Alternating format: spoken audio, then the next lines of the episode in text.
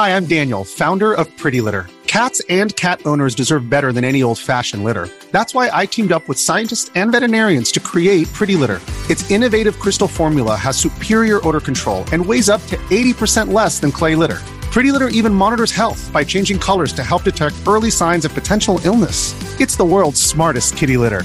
Go to prettylitter.com and use code SPOTIFY for 20% off your first order and a free cat toy. Terms and conditions apply. See site for details.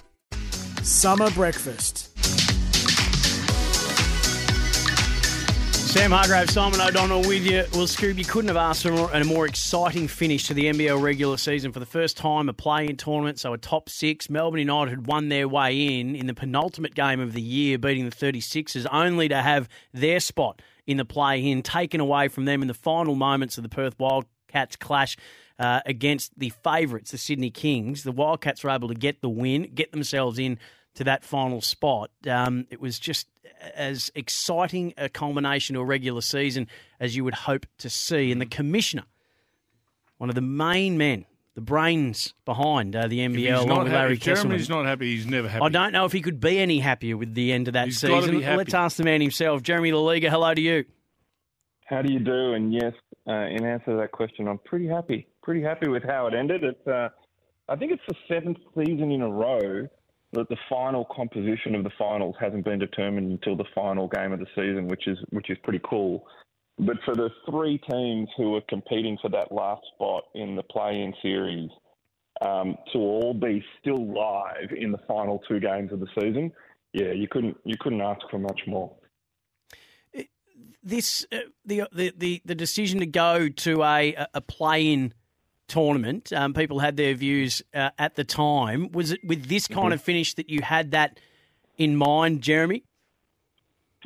yeah, absolutely, it was. But um, I'm not going to not going to be able to take credit for the fact that it played out uh, as we hoped it would. It was pure coincidence, of course. But I mean, this is this is what we were intending: is that the um, postseason would be relevant to more markets, more teams for that little bit longer, and keep more people engaged.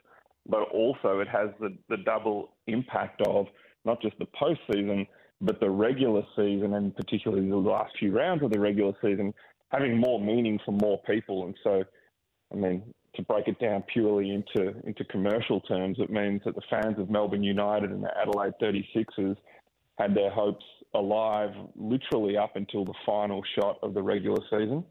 So really, it was eight markets out of ten who went into that last round of competition with a genuine hope and expectation that their team would be playing postseason basketball.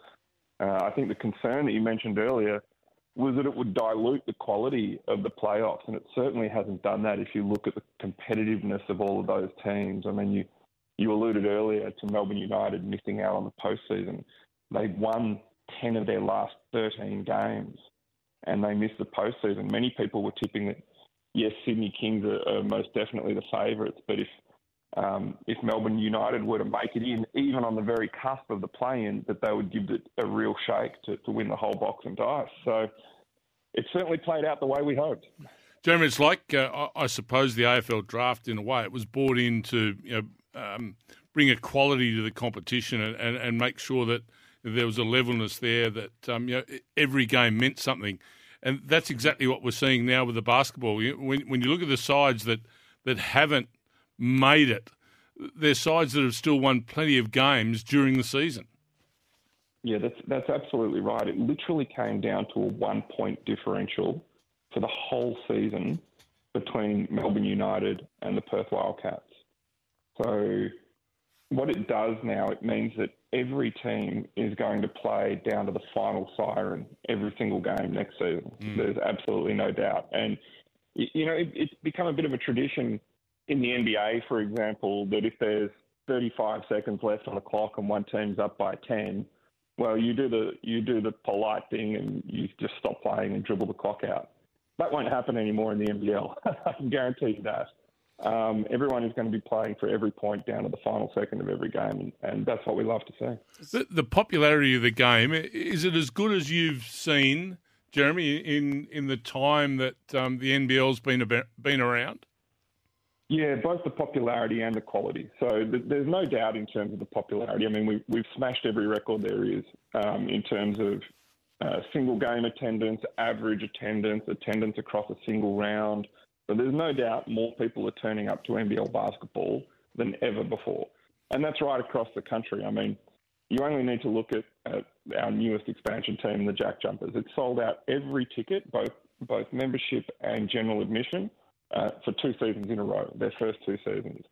You've got the Brisbane Bullets who have been getting record numbers despite the fact that they were sitting second last on the ladder and couldn't make the finals. Fans are still turning out in droves. And then and the Adelaide 36ers, I think they sold out their last five games of the season with four consecutive records for the highest game attendance in an Adelaide 36ers game. So um, it doesn't matter which team you point to, we've been breaking records this season. And then viewership again is up, which is now seven. Uh, sorry, this is this is season number eight. That's eight consecutive seasons of significant growth in terms of, of TV viewing. So there, there's no doubt that we've left the, the, so-called golden era of the late 80s, early 90s um, well in our wake now.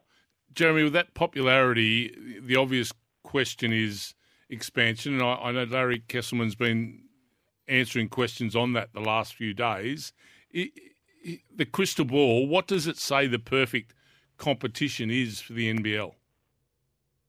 Well, that's, that's a great question, and, and I guess it de- depends on which time frame you put around it. Look, I, I think in the not too distant future, um, we're we're a 12 team competition, so we're 10 at the moment. I think there's room for um, expansion for two more teams in, in, the next few years. You know, circa circa 2026.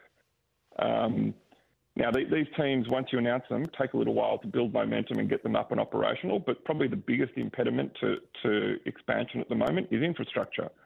Uh, so we need to make sure that we're doing our due diligence and find the right combination of uh, venue, both training and playing venue, um, a willing and able state government or, or local council, or ideally both, um, because these infrastructure deals don't don't happen overnight and they don't happen by accident. It requires a very concerted effort of a, of a government partner. Um, and then, uh, obviously, it goes without saying, fan support, which brings corporate support. Now, fan support is, is probably the easiest box to tick. And you, you go around the country at the moment, and there is no doubt that demand is exceeding supply. Um, both in terms of people wanting to buy licenses uh, to represent their, their cities, but also in terms of people wanting to get along to basketball games. So it's really the combination of infrastructure and government support that we're looking to at the moment. Jeremy, uh, it's exciting times ahead. The Herald Sun believe it could be 2026 when a new team comes in. Uh, you've got the play-in tournaments, uh, or the play-in part of the uh, playoffs just about to start. Southeast Melbourne, Phoenix, and Perth on Thursday. The winner plays the loser of Cairns and the Tassie Jack Jumpers. Uh, innovative, exciting, always looking to push the sport and progress the sport in new and exciting ways. Congratulations on another great year, and uh, we hope that the, the, the playoffs, the play-ins, and the final all live up to what this season has already delivered. Thanks so much, gentlemen. Appreciate your uh, your ongoing support and look forward to chatting during the finals. Jeremy Loeliger, the commissioner of the NBL, with us on Summer Breakfast. On the other side of the breaks on and on, we've got to wrap up. But there's been a big announcement made today, a retirement from international cricket from one of the best ever oh, that we've produced in the short forms cycling, of the game. no, that would never happen. Oh. Never ever happen. This is Summer Breakfast